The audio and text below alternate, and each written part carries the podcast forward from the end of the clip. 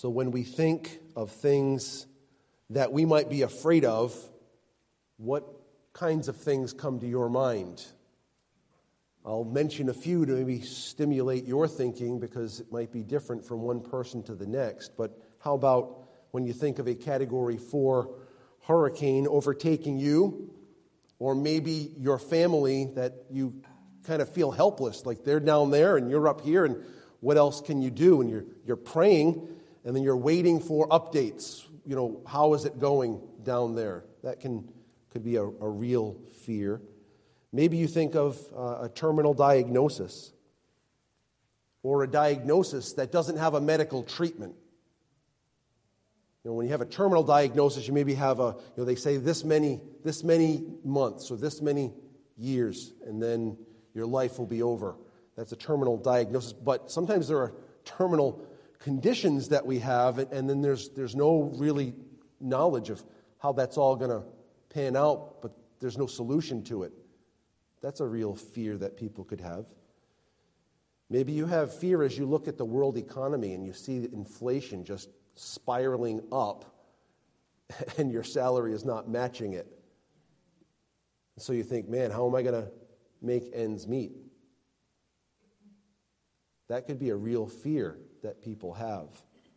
Or maybe you fear the loss of a valuable relationship. Maybe you're a, a child or a spouse, someone dear in your life, and, and you think, I don't want to lose that. And maybe maybe you've even seen the the the markers that this thing is already falling off the cliff. There's a real problem here. That, that could be a real fear that could overwhelm us. In Ecclesiastes, Solomon paints a picture of the emptiness that has resulted from his extensive testing. I tried a, I tried a lot of this, and I tried a lot of that, and I tried a lot of this too. And what I keep finding is I can't grab onto it. It, it I can't make heads or tails out of it. I can't make sense of it.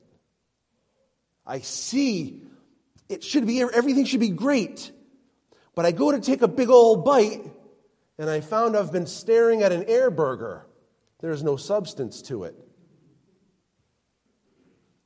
His extensive testing has not resulted in freedom, joy, and fulfillment, but the very opposite. As much as Solomon tried to learn, it ended up giving him a knowledge that really caused him more frustration than help. As much as he tried to fill the void that he had in his soul with the pleasures of food and music, parties and women, he describes it as unfulfilling. Look at Ecclesiastes one and verse eight. This is a statement. He's making a statement. This is from his perspective under the sun, just in this earthly pilgrimage, without reference to God. Verse eight, all things are full of, what does it say? Weariness. A man cannot utter it. The eye is not satisfied with seeing, nor the ear filled with hearing.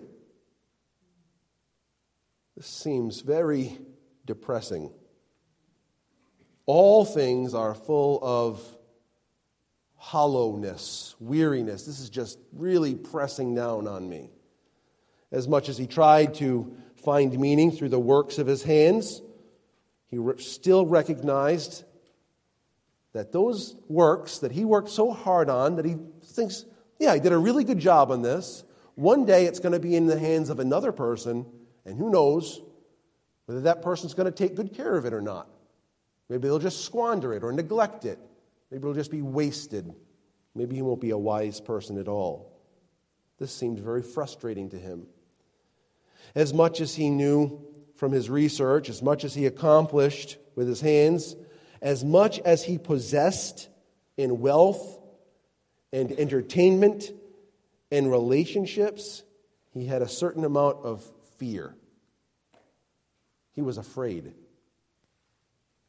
He was afraid there was something he could learn that might unlock the mysteries of life, and he hasn't gotten to that one yet. Perhaps if I just looked harder, I might have found this thing that would have given me this aha moment. He was afraid that there were some other experience that might make him happy. Well, I tried this, that, and the other thing, but what if I had tried this endeavor? Maybe that would have given me some lasting peace and some lasting joy. He was afraid that he was going to miss that.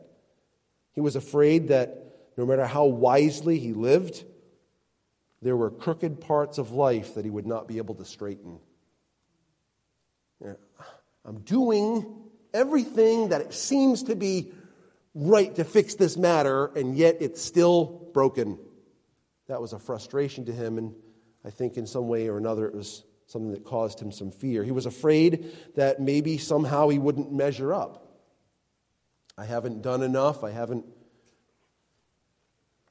been wise enough. I haven't lived rightly enough. I wouldn't measure up. That his accomplishments wouldn't matter. All the things that he had done, they, they wouldn't be enough. He was afraid that no one would remember him. Remember, he says in, in one of the sections, at least at least a couple times actually, where there's no lasting remembrance of, of these people. There's no lasting remembrance after you're dead. The, the, the whole world is going to forget you. That seemed frustrating to him. Solomon is not the only one who has experienced fear. Some of our fears are about physical harm. Some of our fears are about being found insignificant. And some of our fears are about missing the best that life has to offer. If you're honest, something in there you've experienced and you've been frustrated by and you might have been clawing after. But what are your fears? These are just some ways to stimulate your thinking. What are your fears? Five times in the book of Ecclesiastes, at least, Solomon calls our attention, every reader calls our attention to fear God. He calls our attention to fear God. Let's take a look at these, please, just briefly. Ecclesiastes three. We're not going to spend a long time at any one of these spots, just touch and go. Ecclesiastes three. Look at verse fourteen. He says, I perceived that whatever God does endures forever. Nothing can be added to it, nor anything taken from it. God has done it, so that people fear before him. You have all these endeavors. You're trying to do this, and sometimes they fall apart right in front of your face. Right? It's like, oh, that didn't work out. I had, that didn't turn out the way that I envisioned. I had so many other purposes for what I was planning to do. But when God does something, it's done. It's done right. And no one can undermine it, stop it, change it. It's forever. And why? This is so that you and I can come to understand we're small, we're finite, we're fragile. Your greatest works will not stand the test of time, and every work of God will. God is glorious. I is not. He goes on in chapter five and brings it up again. Ecclesiastes five, look at verse seven. He says, for when dreams increase and words grow many, there is vanity. But God is the one you, what does it say? Must fear. He's calling us to fear God. Look at chapter seven. Chapter seven and verse eighteen. Well, I'm going to start with a little context. I don't know if Pastor Jeff touched on these verses. These are some mind-bending things he says here. Verse sixteen, be not overly righteous. You didn't expect to hear that at church this morning. Be not overly righteous and do not make yourself too wise. Why should you destroy yourself? Be not overly wicked, neither be a fool. Why should you die before your time? It is good that you should take hold of this, and from that withhold not your hand, For the one who fears God shall come out from both of them. The one who fears God shall come out from both the right things that they do, and they'll come out from the stupid things they do. Why? Because the fear of the Lord is us recognizing who He is and saying, yeah, my, what I try will never measure up. I can't measure up. It's about learning who He is. It's about understanding how glorious He is. And so He says, don't be overly righteous. Don't be overly wicked. In other words, don't find your purpose in your righteous deeds, and don't find your satisfaction in these things you're craving after. Neither of them are going to produce what you need, but God can. Look at chapter eight, Ecclesiastes eight. Look at verses twelve and thirteen. It says, though a sinner dies, uh, excuse me, though a sinner does evil a hundred times, times and prolongs his life, yet I know that it will be well with those who fear God, because they fear before Him. But it will not be well with the wicked, neither will he prolong his days like a shadow, because he does not fear before God. And so he's bringing this, again, this fear God, fear God. Look at chapter twelve now. He comes to the his conclusion. We're not going to dive deeply into this ending section. If you want a more thorough conversation about this, you can kind of go back into our sermon archives. We went through this back in twenty nineteen. You can see the whole series on the book of Ecclesiastes that we did. Uh, but look at verse thirteen. Ecclesiastes twelve thirteen. The end of the matter, all has been heard. Fear God and keep His commandments, for this is the whole duty of man. For God will bring every deed into judgment with every secret thing, whether good or evil. This is the end of the matter. Fear God. Fear God. So my question that I think that we want to kind of mull for a few more minutes this morning is this. Is God, through Solomon, giving us something else to be afraid of? As if life wasn't already hard enough.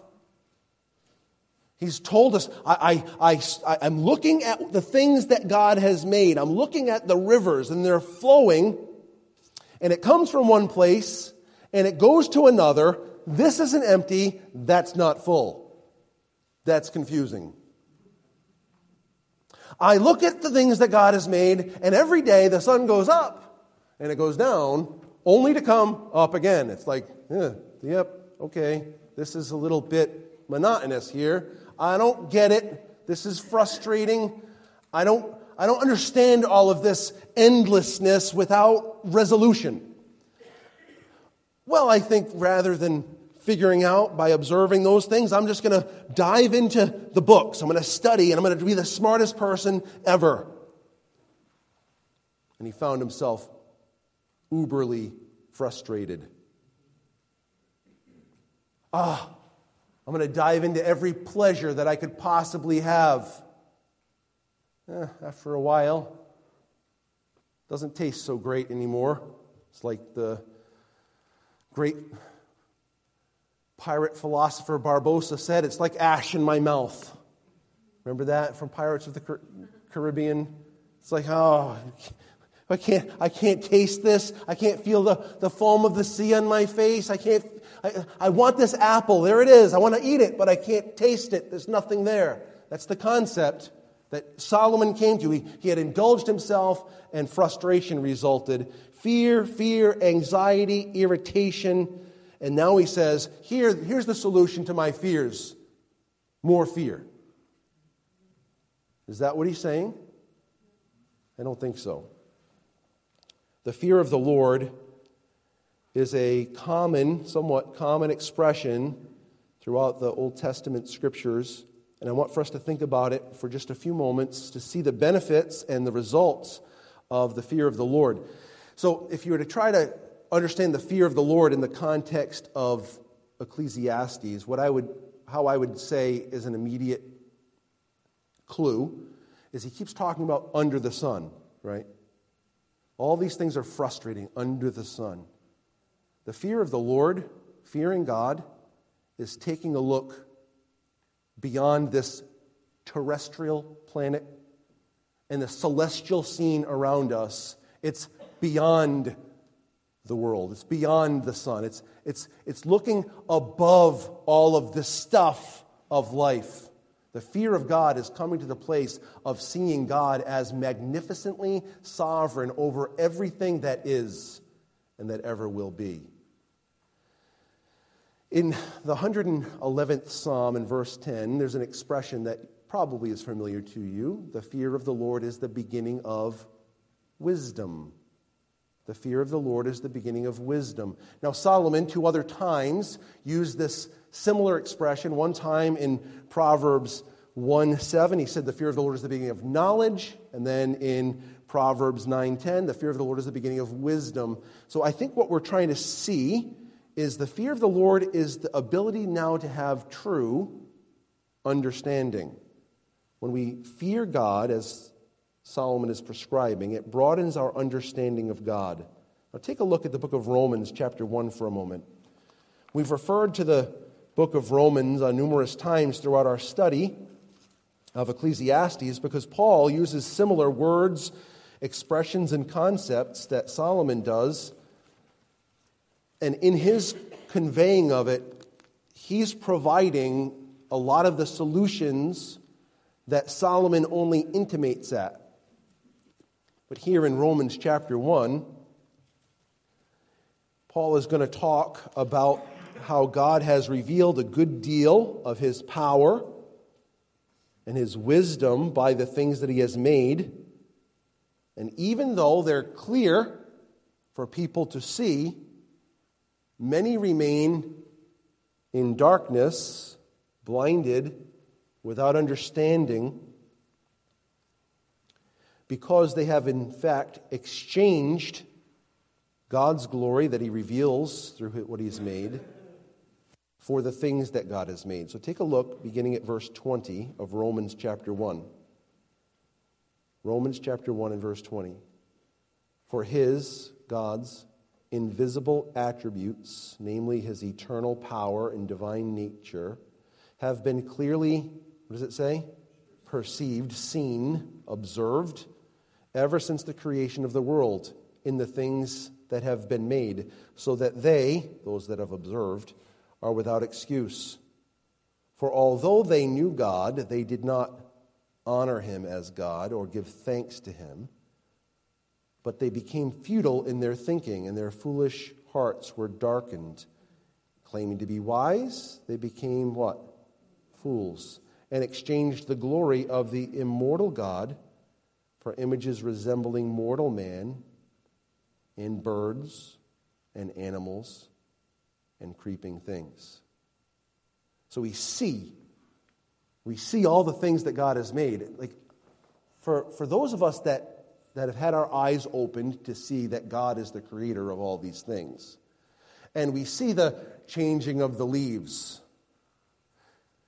And then in the spring, we see the budding of those leaves, right? We see this transition from what looks like death to the dawning of new life. When we say, Lord, this is amazing. Or if we go into the, the delivery room, and that little baby comes out. We say, God, you're amazing. Like, you did this.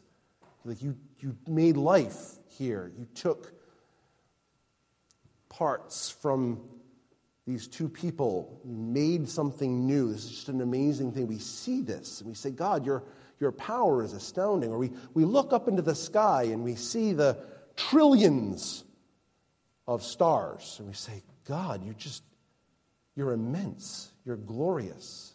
God's power and wisdom and beauty are clearly seen by the things he has made. But so many, instead of seeing him as glorious through this, their eyes are veiled, their hearts are darkened, their understanding is muted. And therefore, instead of seeing the glory of God in the midst of these things, they say, look at that wonderful thing. Isn't it nice? I wonder how it got there.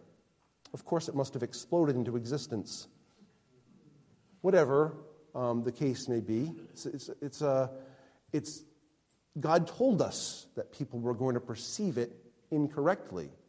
Why? Because our hearts long for other explanations other than a good God who has made these things. On the other hand, when our eyes are opened to see God's glory, we see how awesome He is. God opens our understanding. As we look beyond the stars, we look beyond the sun, we see God as creator and sustainer and savior, redeemer, one who gives life to all, the, the one in whom we live and breathe and have our being. We see that He appoints up, uh, times and seasons and boundaries of our dwelling places in Acts chapter seventeen. We see these things. We say, God, like, you're doing this for all of the billions of people that are on earth in twenty twenty-two. And you're going to do it for all the people that are on earth in twenty twenty-three. But you've been doing this since the beginning of it all. You've been caring for and nurturing and providing for people for thousands and thousands of years and caring for them individually. It's like, my mind is blown by dealing with my own seven people in my house, right? It's like, I can't keep up after all these things, but God is over all of it, and He's not stressed. Isn't that glorious? We start to see how wonderful God is when we look beyond the sun. God is changing our foolishness and our rejection of Him, and He makes us wise, and He gives us faith to believe Him. When God opens our understanding, God is magnified as we see how amazing He is. And we, we would say along with the psalmist something like this in Psalm ninety-nine three, "Let them praise your great and awesome name. Holy is He." But how does God bring us to this? How does it come that I, I go from living life kind of in my own little box, in my own little bubble, my little house, my little sphere of influence? How do we go from that to being opened up to see God triumphantly, sovereignly, caringly ordering life from all around the world? The, the Lord brings us to this point uh, in, in His own way. But I want to take a look at an, a sampling of it for the people of Israel back in the book of Exodus. Take a look with me, please, at Exodus fourteen. You'll remember that God was rescuing His people, Israel, from the land of Egypt, where they were enslaved in bondage. Things were getting worse and worse for them in their enslavement. They cried out to the Lord. God heard their prayer. He remembered them. He knew them. He cared about them. And He sent a deliverer. And He was going to deliver them under the leadership of Moses and Aaron. But it was really God, obviously, doing that deliverance. And then the ten plagues that God used to release His people from the land of Egypt. And they finally are free from the land of Egypt. And as they come to the Red Sea, they had nowhere to go. And the Egyptian armies had come from behind them because Pharaoh changed his mind. I don't know how that happened. Something divine was going on. So the people of Israel were trapped with the Red Sea in front of them and the Egyptians behind them.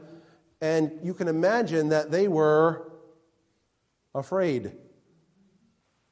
And God did something amazing, like He always does.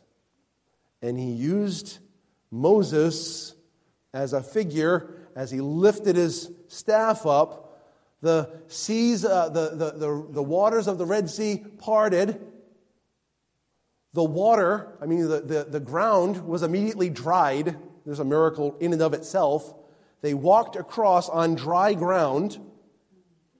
They get partway through. The Egyptian armies are behind them. They're still not so confident. They get to the other side. The Egyptian army is in the middle of this. God lets it go. The Egyptian armies are washed away. Look at the accounting of the conclusion to that in verse thirty of Exodus fourteen. Exodus fourteen and verse thirty. Thus the Lord saved Israel that day from the hand of the Egyptians, and Israel saw the Egyptians dead on the seashore. Israel saw the great power that the Lord used against the Egyptians, so the people feared the Lord, and they believed in the Lord and in his servant Moses. The people saw the power of God and his deliverance.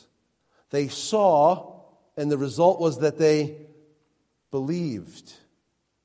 Their eyes were unveiled to see how great God is, how powerful God is, how capable God is, how much of a provider God is, and their hearts were led to believe him to be a true and living God. Look at verses one and two of chapter fifteen.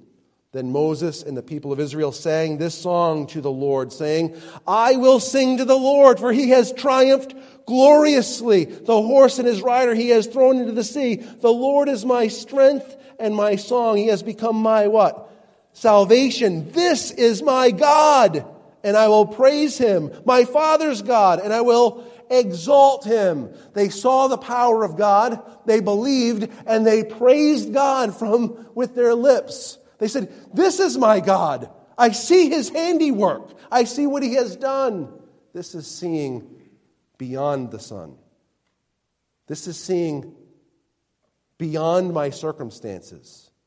This is seeing beyond Beyond the frustrations, anxieties, fears, disappointments, struggles of life, and seeing there's a God who's bigger, there's a God who's greater, there's a God who's better than all of this.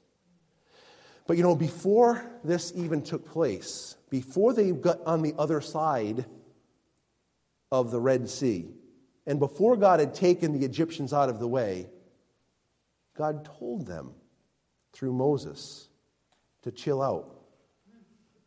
Look at chapter fourteen again, and look at verses twelve through fourteen. They're in their panic, which I think all of us would have been, because we hadn't seen the Red Sea parted before, and we hadn't seen the Egyptian armies taken out before. So if we were with them in that crowd, these same questions would have been rolling around in our minds. Verse twelve of Exodus fourteen. Is not this what we said to you in Egypt? Leave us alone, that we may serve the Egyptians. For it would have been better for us to serve the Egyptians than to die in the wilderness. Are they afraid? Yes. What does Moses, through God's leading, say to them? And Moses said to the people, fear not, stand firm, and see the salvation of the Lord, which he will work for you. When? Today. For the Egyptians whom you see today, you will never see again. The Lord will fight for you, and you have only to be what? Shh. People love it when you shush them. All this fear and anxiety. Who led you out? Who took you out of there? Did you see his power? Did you see his provision? Did he take care of you? This is, this is about to be over. Stand still and see. See what? The salvation of the Lord. The Lord will fight for you. Has he stopped fighting for his people? Is he going to stop fighting for his people? Can we stand still and see the salvation of the Lord? We have only to be shh, silent. We all have problems. We all have struggles. We all have fears and anxieties. God has introduced himself to us. Because we've seen and tasted of his goodness and his grace, we can stand still and see. we see him as a good, faithful, sovereign God. And we can place our lives in his wonderful hands. This means your money. You can trust him. You can trust him with inflation. You can trust him when the unexpected bills come in. You can trust him through the storms of those things. You can trust him with your marriage. You can trust him with your children, with your job, with your health. Remember what God asked Abraham? Is anything too hard for the Lord? Was that Abraham or Sarah? I can't remember. One of them. Is anything too hard for the Lord? Well, we know the answer to that. He's almighty. There's nothing too hard for him. Some look at God as scary, unapproachable, one who would enslave us, when everything in the Scriptures point us to the fact that he is a liberating God, one who, who doesn't need to be, we don't need to be petrified before as we approach him. Listen to these words. We're in, we're in Exodus already. Take a look at Exodus thirty-four. God introduces himself to Moses because Moses said, I want to see you. I want to see you. And so God passed before him, and he saw his um, backsides. I don't know what that means, since he's not, doesn't have a body. Saw something. And as he passed by, God proclaimed something about himself. And this proclamation that God makes to Moses about himself is reiterated many, many times throughout Scripture. Little pieces of it over and over are repeated. It says in verse six of Exodus thirty-four, the Lord passed before him and proclaimed, the Lord, the Lord, a God merciful and gracious, slow to anger, and abounding in steadfast love and faithfulness, keeping steadfast love for thousands, forgiving iniquity and transgression and sin. Notice how he covered it from three different angles. He forgives all varieties of sin, but he will by no means clear the guilty, visiting the iniquities of the fathers on the children and the children's children to the third and fourth generation. When God tells Moses who he is, he leads with a series of descriptors of himself that no one would say, I should run from that. I should run from him. God introduces himself as a safe refuge for those that would draw near to him. The psalmist agrees in Psalm forty-six one. Our God is a refuge and a strength, a very present help in trouble. Therefore we will not fear, though the earth gives way, though the mountains be moved into the heart of the sea. Does that sound like a God of whom we should be afraid? No, this is one we can cling to. So much so that later on in that same psalm he says, the Lord of hosts is with us. The God of Jacob is our refuge. See the, the, the call that God is making? And, and it goes on and on throughout Scripture. In Psalm eighty-six, in verse five, the Bible says this, for you, O Lord, are good and forgiving, abounding in steadfast love. To whom? To all who call upon you. You're abounding in steadfast love to all who call upon you. This is what God, how he introduces himself. Come to me. Come to me. I'm safe. And Jesus says the same thing in John six and verse thirty-seven. All that the Father gives me will come to me. Will you read the rest of it with me? And whoever comes to me, I will never cast out. Come to me. Jesus beckons us to come in Matthew chapter eleven and verse twenty-eight, where he says, come to me, all who labor and are heavy laden. I will give you rest. Take my yoke upon you and learn from me, for I am gentle and lowly in heart. You'll find rest for your souls, for my yoke is easy and my burden is light. This goes on and on through Scripture. The author of Hebrews on numerous occasions warned his readers not to miss God's salvation, not to miss God's rest, not to miss the safety and security that are offered through Jesus Christ. But he also says, I'm persuaded better things of you, things that relate to your salvation. He says, you're not those that shrink back and are destroyed, but those who persevere to the saving of your soul. The Bible proclaims that drawing near to God is the way of salvation. Drawing near to God is the way of rest. Drawing near to God is the way of security. Drawing near to God is the way of experiencing God's good promises. He has all of this laid out for us.